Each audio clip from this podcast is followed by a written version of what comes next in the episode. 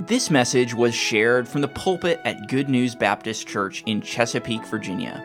For more information, visit us online at goodnewsbaptist.org. Open your Bibles, if you would, with me to the book of Revelation, chapter 21. Revelation 21. It is a stubborn idea and one that has preoccupied mankind for millennia. It has been called by different names, but ever since Adam and Eve were kicked out of the Garden of Eden, each successive generation has searched in their own way for utopia. The idea of utopia is that of a perfect place, a place of happiness, of contentment, of fulfillment, of mankind in perfect harmony. In short, utopia is a perfect society. The term utopia was coined by a man named Thomas More. And More was a political, religious, and philosophical figure of the 16th century. And he wrote a book called Utopia. In it, he imagines a society where everything is shared equally among pious, hardworking individuals. I haven't read the book, but there is one thing that I think he got right, and that's the title. He called it Utopia, which in Greek literally means no place. Despite this name and the lack of hope that it holds out that any such place could ever exist, history is full of attempts to form a utopian society.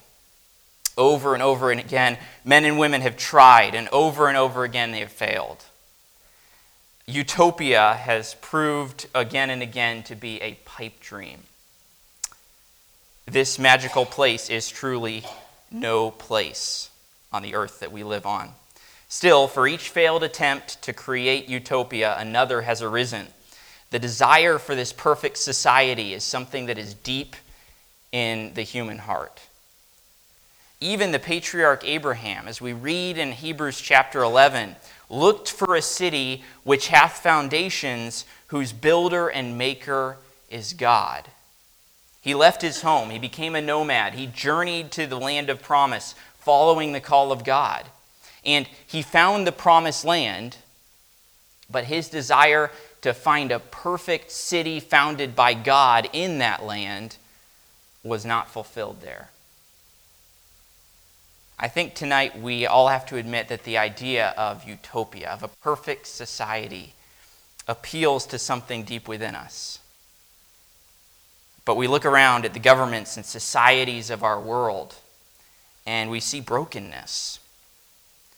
No form of government, no new philosophy, no great leader has resulted in utopia.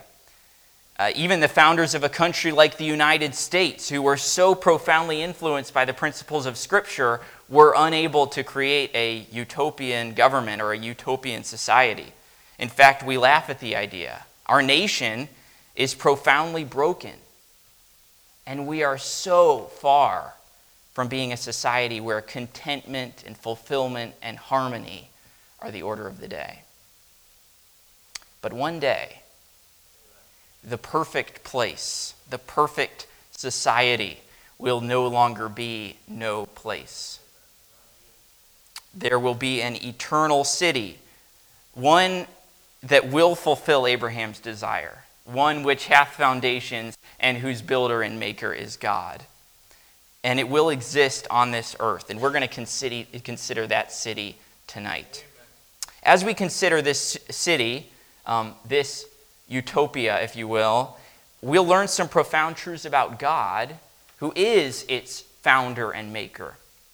And we'll find further revelation of the Christ who we've been considering in this final book of the Bible.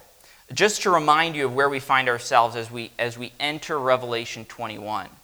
Uh, as chapter 20 closes out, uh, Satan has been fully and finally defeated. He and his servants have been cast into the lake of fire, along with all those not found written in the book of life. As we enter Revelation 21, we turn our attention away from that awful picture and we find something altogether different. So let's consider in chapter 21 of Revelation the appearance of the city. Uh, if you would look with me at verses 9 and 10, the Bible says, John says there, And there came unto me one of the seven angels which had the seven vials full of the seven last plagues, and talked with me, saying, Come hither, I will show thee the bride, the Lamb's wife. And he carried me away in the Spirit to a great and high mountain, and showed me that great city, the holy Jerusalem, descending out of heaven from God now, I'm not going to read all of verses 11 through 21, but he goes on to describe the city in those verses. And John describes the beautiful light that is emanating from the city, a high wall with 12 gates, each made out of a single pearl, each gate bearing the name of one of the 12 tribes of Israel. Uh, he talks about a 12 layer foundation, each layer made of a different precious stone, and each one bearing one of the names of the 12 apostles of Jesus Christ. The walls are made of jasper, and the streets, as we all know, are made of pure gold. We also find that the city is 12,000 furlongs wide, long, and tall. And for to help us with understanding, 12,000 furlongs is roughly 1,500 miles. And so, if, like me, you don't know how to figure out how much 1,500 miles is. If you, if you could throw a rock 1,500 miles due west, it would land somewhere close to Colorado Springs. And from the northernmost tip of Maine down to Tampa, Florida, as the crow flies, is about 1,500 miles. That's the size of this city 1,500 miles by 1,500 miles by 1,500 miles. What a description. It stretches our imaginations to try to think about the beauty and the immensity of such a city. And I've seen multiple attempts to illustrate this vision, and each one falls so pitifully short of the majesty and beauty that most certainly are represented in this passage as John describes this. It's hard to begin to wrap our minds around what this will actually look like.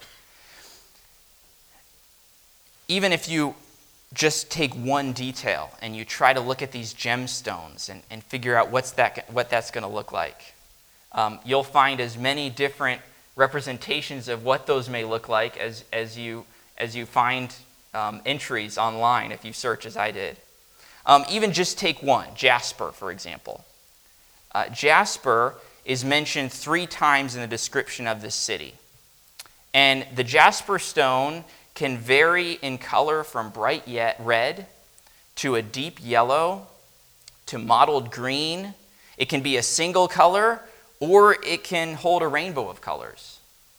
So even just this one stone, we say it's uh, there's a layer of jasper. The walls are made of jasper. What does that look like? We'll find out when we get there. But it's just one example. This description gives us just the smallest bit of an imagination of what this city will look like. And it ought to be something that excites us and it whets our appetite for the beauties of this city. Actually, it's a bit tantalizing that we don't get more description, especially of what is inside the city. Still, we can certainly see that this city will be both immensely impressive and breathtakingly beautiful. So, why does John go into this description? Uh, what does this tell us? Well, of course, it tells us something about what the future holds, but I would also tell you it, it tells us something about God. This teaches us that God loves beauty. It is good and right for us to appreciate and enjoy and even to celebrate the beauty of what God has created. A well known verse, Philippians 4 8, tells us the, the sort of things we ought to think about. And we go to that verse often when we're trying to line our thoughts up with what we ought to be spending our mind thinking about. And there's a whole list there. It, it talks about thinking about things that are true and honest and just and pure. And then it says, whatsoever things are lovely, whatsoever things are of good report, if there be any virtue, if there be any praise, think on these things. So it is good and it is right for us to think on the, the lovely things, the beautiful things. God loves beauty, and God created us to love beauty. He is the author of beauty. And as we think about that in our own lives, I believe we ought to take it to heart to consider that we ought to desire to do things well. We often go to that verse that talks about the fact that God looks on the heart. Man looks on the outward appearance, God looks on the heart. And of course, that is so important and it is, it is so vital that our heart be what it ought to be before God. But we also ought to give the right kind of attention to the things that are external.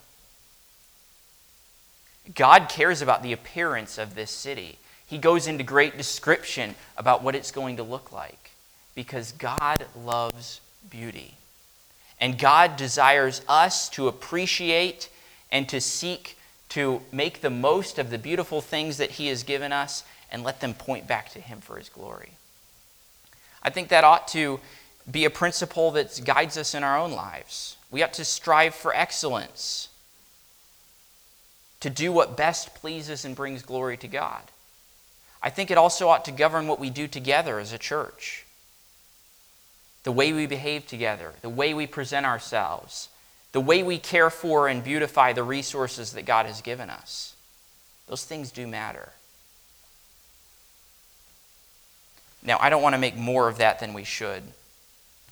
But I do believe God loves beauty, and this city will be beautiful in every aspect. And for all eternity, God has created His his people to enjoy that beauty. And that ought to reflect in our lives even now. There have been many attempts in history to design buildings and cities that are both beautiful and practical. Even the great Leonardo da Vinci tried his hand at this. Um, he, he made an effort at city planning and did quite a bit of work. He, he created diagrams, sketches, descriptions of the aspects of what he considered an ideal city. He had a lot of it planned out. Now, none of it was ever built. But this city would have been built on multiple levels with careful plans for what travel and business would happen on which level. And many people, even today, celebrate his plans as far beyond their time. And some would suggest that they would indeed have resulted in an attractive, well organized, and efficient city. But that would not have made utopia. Even if it was built just right, we understand at the end of the day what is it that makes or breaks a city? It's not the architecture, it's the inhabitants. Now, one 15th century woman, Christine de Pizan, thought she had the answer. She imagined utopia as a city inhabited only by women. And I'm not going to ask you whether or not you think that she got it right. But joking aside, we, we do know the inhabitants of a city are important. And so as we look at the New Jerusalem in Revelation 21, we, we love to bask in the beautiful architecture, but we, it begs the question who are the inhabitants? Who is living in this city? Who is worthy to be part of this perfect city? Well, verse 24 of Revelation 21 begins And the nations of them which are saved shall walk in the light of it. That word saved, it's a simple word, but it is rightly full of meaning for us. Because this is not just saying these are those who survived through all of the, the awful things that happened in this book. This is speaking about those who are redeemed. And verse 27 confirms this when it tells us that the inhabitants are they which are written in the Lamb's book of life. The inhabitants of the New Jerusalem are the redeemed. These are those who, like John, as he rejoiced in Revelation 1 5, have had their sins washed in the blood of Christ. So, what does this tell us about God? If we look at this city and find that the inhabitants are the redeemed, well, it tells us that God loves mercy. After all, as Titus 3 5 tells us, it is not by works of righteousness which we have done, but according to his mercy he saved us, by the washing of regeneration and renewing of the Holy Ghost, which he shed on us abundantly through Jesus Christ our Savior. That being justified by his grace, we should be made heirs according to the hope of eternal life. And here in Revelation 21, we find those who've been saved by the mercy of God, and I can happily and confidently say that I will be among them, experiencing the fulfillment of that hope. So the inhabitants of the city are the redeemed. It is only those who have been washed in the blood of the Lamb, only those whose names are written in his book of life, only the saved. But notice what Revelation 21 says, what else it says about the inhabitants. Picking up again in verse 24, it said, And the nations of them which are saved shall walk in the light of it, and the kings of the earth do bring their glory and honor into it. And the gates of it shall not be shut at all by day, for there shall be no night there, and they shall bring the glory and honor of the nations into it. Twice in those verses, there's a reference to the nations referring to the various cultural groups of our world. And so we find that the inhabitants of the New Jerusalem are from all nations. They are the redeemed of all nations.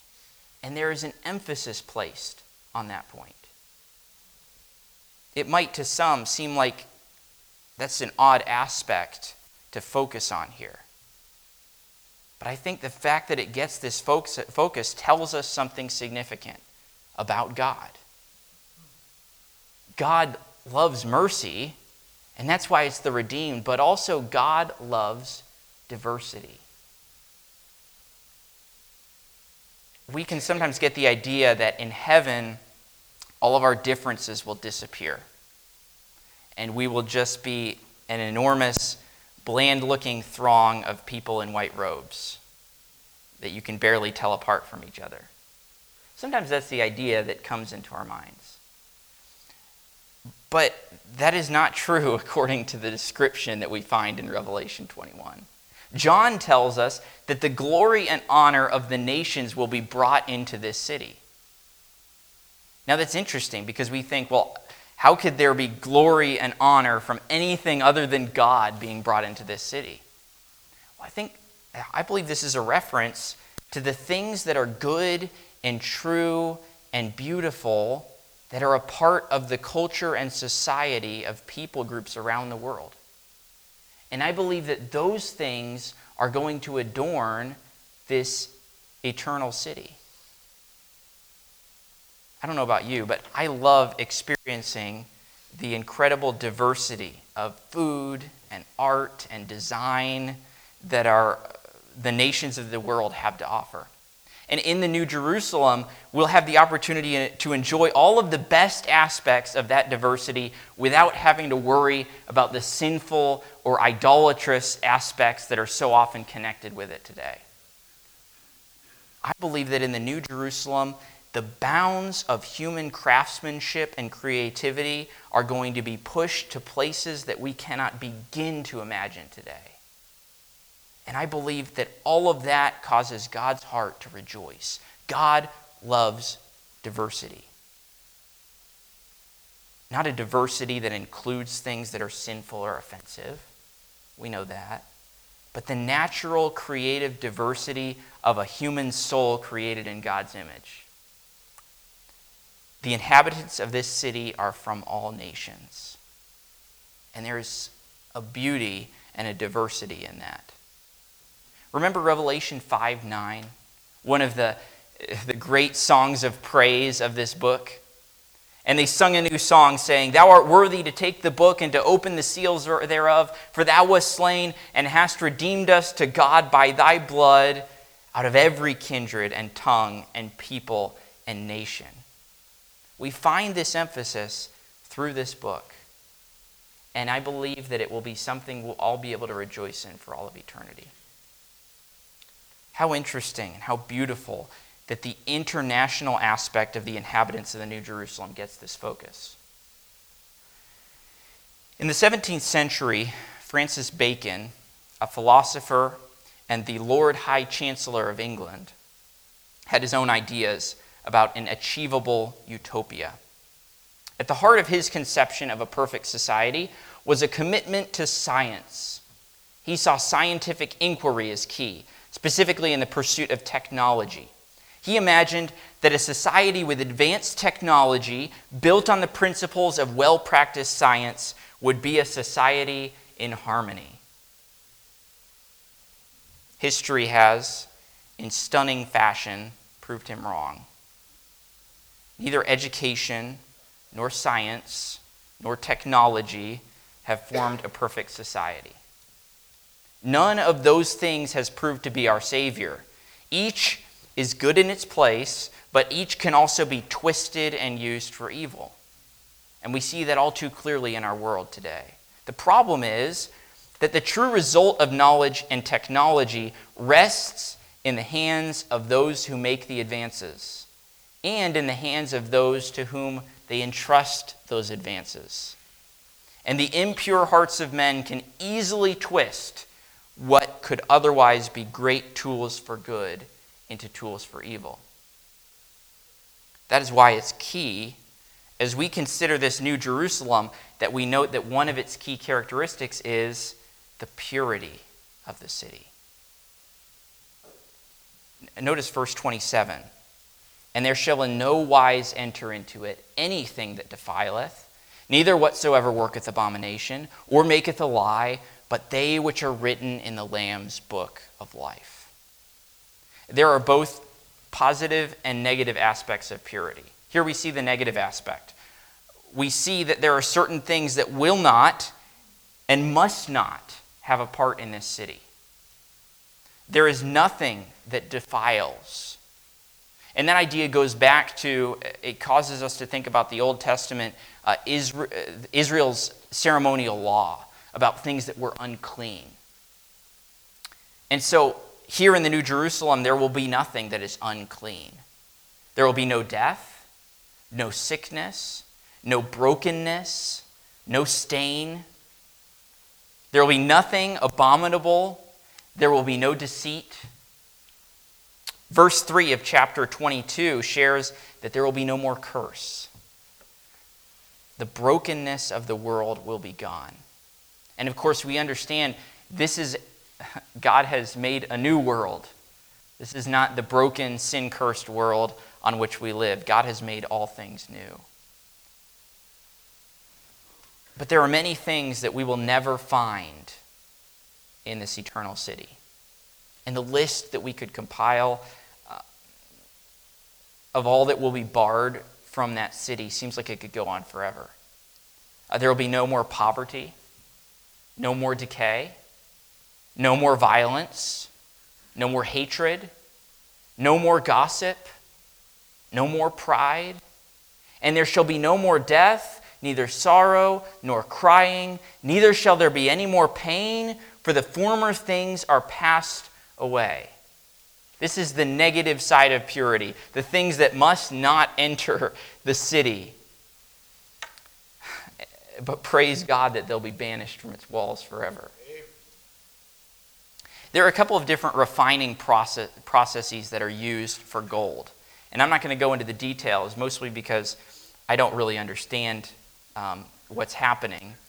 But one process uh, uses heat and chlorine gas, and it results in gold that is 99.5% pure. Another process makes use of hydrochloric acid, gold chloride, and an electrical current, and results in gold that is 99.9% pure. And just as a disclaimer, don't try either one at home. I did not begin to understand the chemical processes that are going on, but I do understand the basic principle. You can't get pure gold unless the impurities are removed. But I also understand an even more basic principle. you can't end up with pure gold if you don't have gold to start with. So, purity is not just negative, it's not just about what's missing, it's about what's there. And so we also see here the positive side of purity. Chapter 22, verse 1 And he showed me a pure river of water of life, clear as crystal, proceeding out of the throne of God and of the Lamb. In the midst of the street of it, and on either side of the river, was there the tree of life, which bare twelve manner of fruits, and yielded her fruit every month. And the leaves of the tree were for the healing of the nations. And there shall be no more curse, but the throne of God and of the Lamb shall be in it, and his servants shall serve him. So there's a pure, life giving river. There's a fruitful, life giving tree. There is healing. This is a picture of nourishment and health and well being. And, and notice also at the end of verse 3 that it says, His servants shall serve him. There's purpose. There is work to do, even as we considered this morning in our adult Bible fellowships. There is a worthy master to serve. And think with me for a moment about how incredibly satisfying and fulfilling it will be to serve God with a glorified body and a pure heart for all of eternity. Even as we considered this morning in our classes, what a wonderful gift that kind of work will be. So, as we see both what will be lacking and what will be present in this city, we see that God loves purity. God loves that which is void of sin and wickedness, and that which is full of life and light. It is not hard to go online and find a list of failed attempts at Utopia. And I've spent probably more time on this than I should have. But people's conceptions of utopia have taken some many forms through the centuries. Some people have imagined a society that was just built on high moral ideals. If the moral ideals are high enough, the society will be what it ought to be. Others have imagined a society that is strictly controlled by laws that govern every aspect of life, and they thought that's the secret. Others have imagined the exact opposite a society that's completely devoid of rules and given over to the pursuit of pleasure. This concept of utopia, the perfect society, is behind many cults.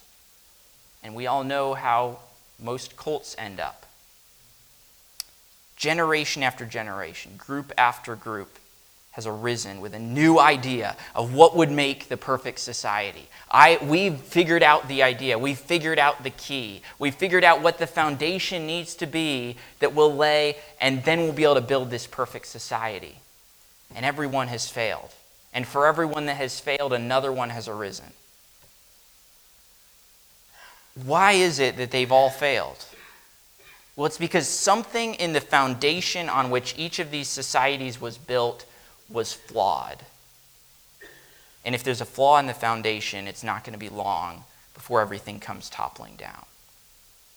And so we've looked at the New Jerusalem and considered what it looks like and who's going to live there and, and the purity that's going to be, uh, be uh, the description of what, what's going on there. But what is the key to this city?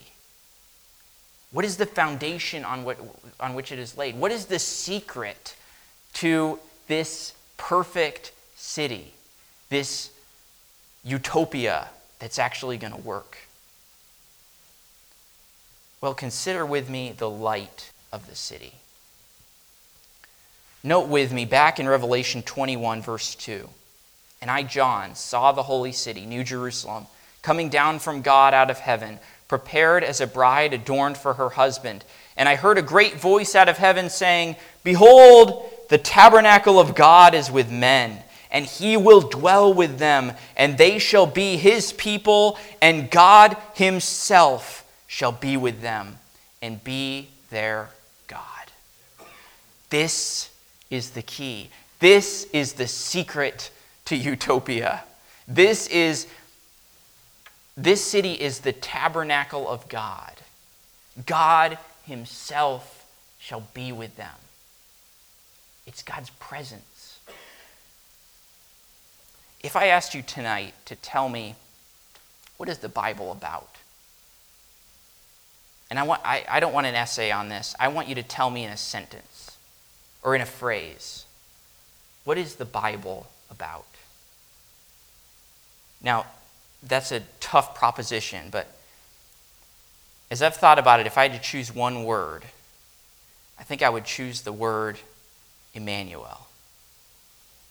The Bible is the story of Emmanuel, God with us.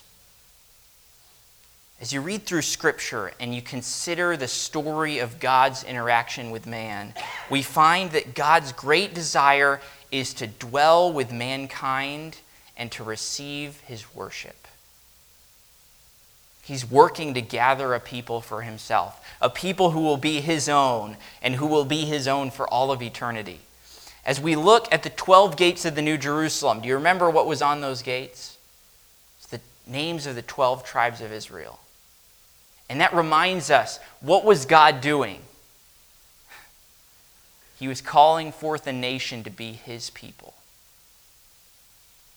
And as you look at the 12 foundations, what do we find on those foundations? The 12, the names of the 12 apostles of the Lamb, the 12 apostles of Christ. What was God doing? He was sending his son to be with us to say, Come to me and be my people. And those 12 apostles are the picture of the beginning of that, the beginning of the church. God's desire for a people is what we find brought to its fulfillment here in the New Jerusalem. God's great purpose is completed. And all of eternity, it's going to be Emmanuel, God with us. God Himself shall be with them and be their God. And that, God's presence, is what makes the New Jerusalem the perfect eternal city that it is. Revelation 21, verse 22 tells us, And I saw no temple therein, for the Lord God Almighty and the Lamb are the temple of it. And the city had no need of the sun, neither of the moon to shine in it, for the glory of God did lighten it, and the Lamb is the light thereof. The New Jerusalem is a city of eternal light. And what is the source of that light? It is the Christ who we have seen revealed throughout this amazing book. He is at the center of this amazing city. He is the light of the New Jerusalem. He is the light of eternity. Consider the verses with which we'll close our consideration of Christ tonight. Revelation 22 verses 3 through 5.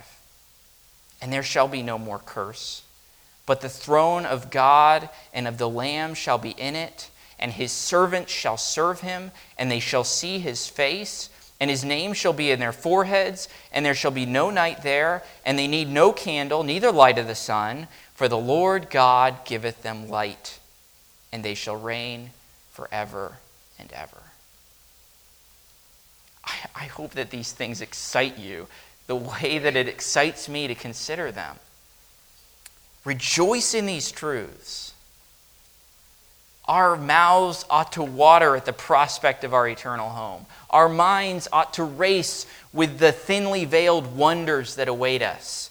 Our hearts ought to burn for that reality of the light of God for all eternity.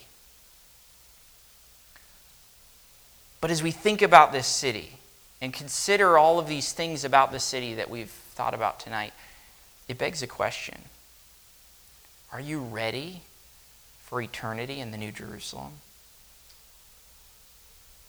Of course, you're certainly not ready if you're not one of those whose name is written in the book of life of the Lamb. Perhaps you're one of those who, through the ages, have dismissed this whole concept as another person's dream of utopia. As I was searching online, I came across one place where it had a list of different people who have imagined utopia. And one of the things on their list was the New Jerusalem. That's what many people think of this. It, it's, it's some religious man's dream about what he would love to happen, what, what he wishes would be the reality. And he thought, oh, this sounds great. I'm going to write it down and say it's what awaits us. And that we know is not true. But I can't convince you of that any more than I can convince you that anything in this word of God is true or is from God. God Himself has to do the work of convincing. But if you're there tonight and you say, well, that was, that was fun, but I don't really buy into all of that, consider again. And as God's Spirit touches your heart, yield to that. And realize this is not my dream. This is not John's dream. This is not a we're hoping for, or this sounds great if this would happen. This is the reality of God's Word. And if you are not in the Lamb's Book of Life, this is what you will be missing.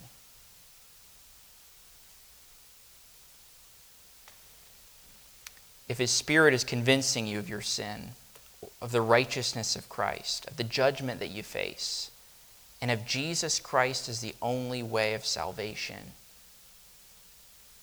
yield to His work and come to Him and recognize this could be my future reality. We don't come to Christ because of this, but what a wonderful blessing it is, and what a wonderful God it shows us Him to be. So come to Christ tonight. I, I do not believe, uh, or I do believe, uh, I'm addressing primarily, if not only, Christians tonight. For us, the question to consider is how well is my life prepared for what awaits me? Let me ask it this way How well does my life reflect what God loves? We considered tonight that God loves beauty, and God loves mercy, and God loves diversity, and God loves purity. Is my life in line with what God loves? How well are God's thoughts on those matters mirrored in my own thoughts? How does my life display what is going to be natural and right for me to display one day when I live in that city? How much am I living now like I'll be living then? How well prepared am I for eternity there? Is my heart and life in line with the things that will be celebrated and emphasized there in the New Jerusalem? Am I finding my delight in what God loves? And is He finding His delight in me? Are you ready for the New Jerusalem? Are you ready to enter the presence of the one who will forever be the light of that wonderful city. Let's pray. Our Father, these, these truths are both wonderful and convicting tonight. Wonderful because it just shows us once again how big you are, how much you love us, how great everything you do is. You hold nothing back. And Father, I thank you for that. Lord, it's also convicting because you have this future prepared for us who deserve nothing. And so often, Father, we just get our eyes on ourselves and we don't live in service to you. We, we don't live according to the things that you love. We don't live to delight you. And Father, I pray that you would help us to rejoice in these truths. Help us to look forward to what we have to enjoy with you for all of eternity. Help it to be something that is deep in our hearts, that we look forward to that day. But Lord, help this also to urge us ever onward for you. That we would be prepared even in our lives now for what we'll experience for eternity. That we would live our lives consciously in your presence now and in the light of the truth that you've given us. Guide us in this, we pray. Help us be ready for that. Help us to live in the light of the one who will be our light for all of eternity. And Lord, if there is someone here tonight who doesn't know you as Savior, help them to recognize the gravity of that. And help them come to Christ tonight. Father, as we respond to your work in our hearts, help us to do it uh, purely and honestly and in the way that best pleases you and obeys your Spirit. In Jesus' name we pray. Amen. Thank you for listening. If you have questions about your relationship with God, or you would like to know more about the ministry of Good News Baptist Church, you can visit us online at goodnewsbaptist.org or call us at 757 488 3241. We trust your heart was challenged as you listened, and we want to encourage you to share this message with others. May the truth of God's Word be your guide as you strive to follow Christ and make him known to others.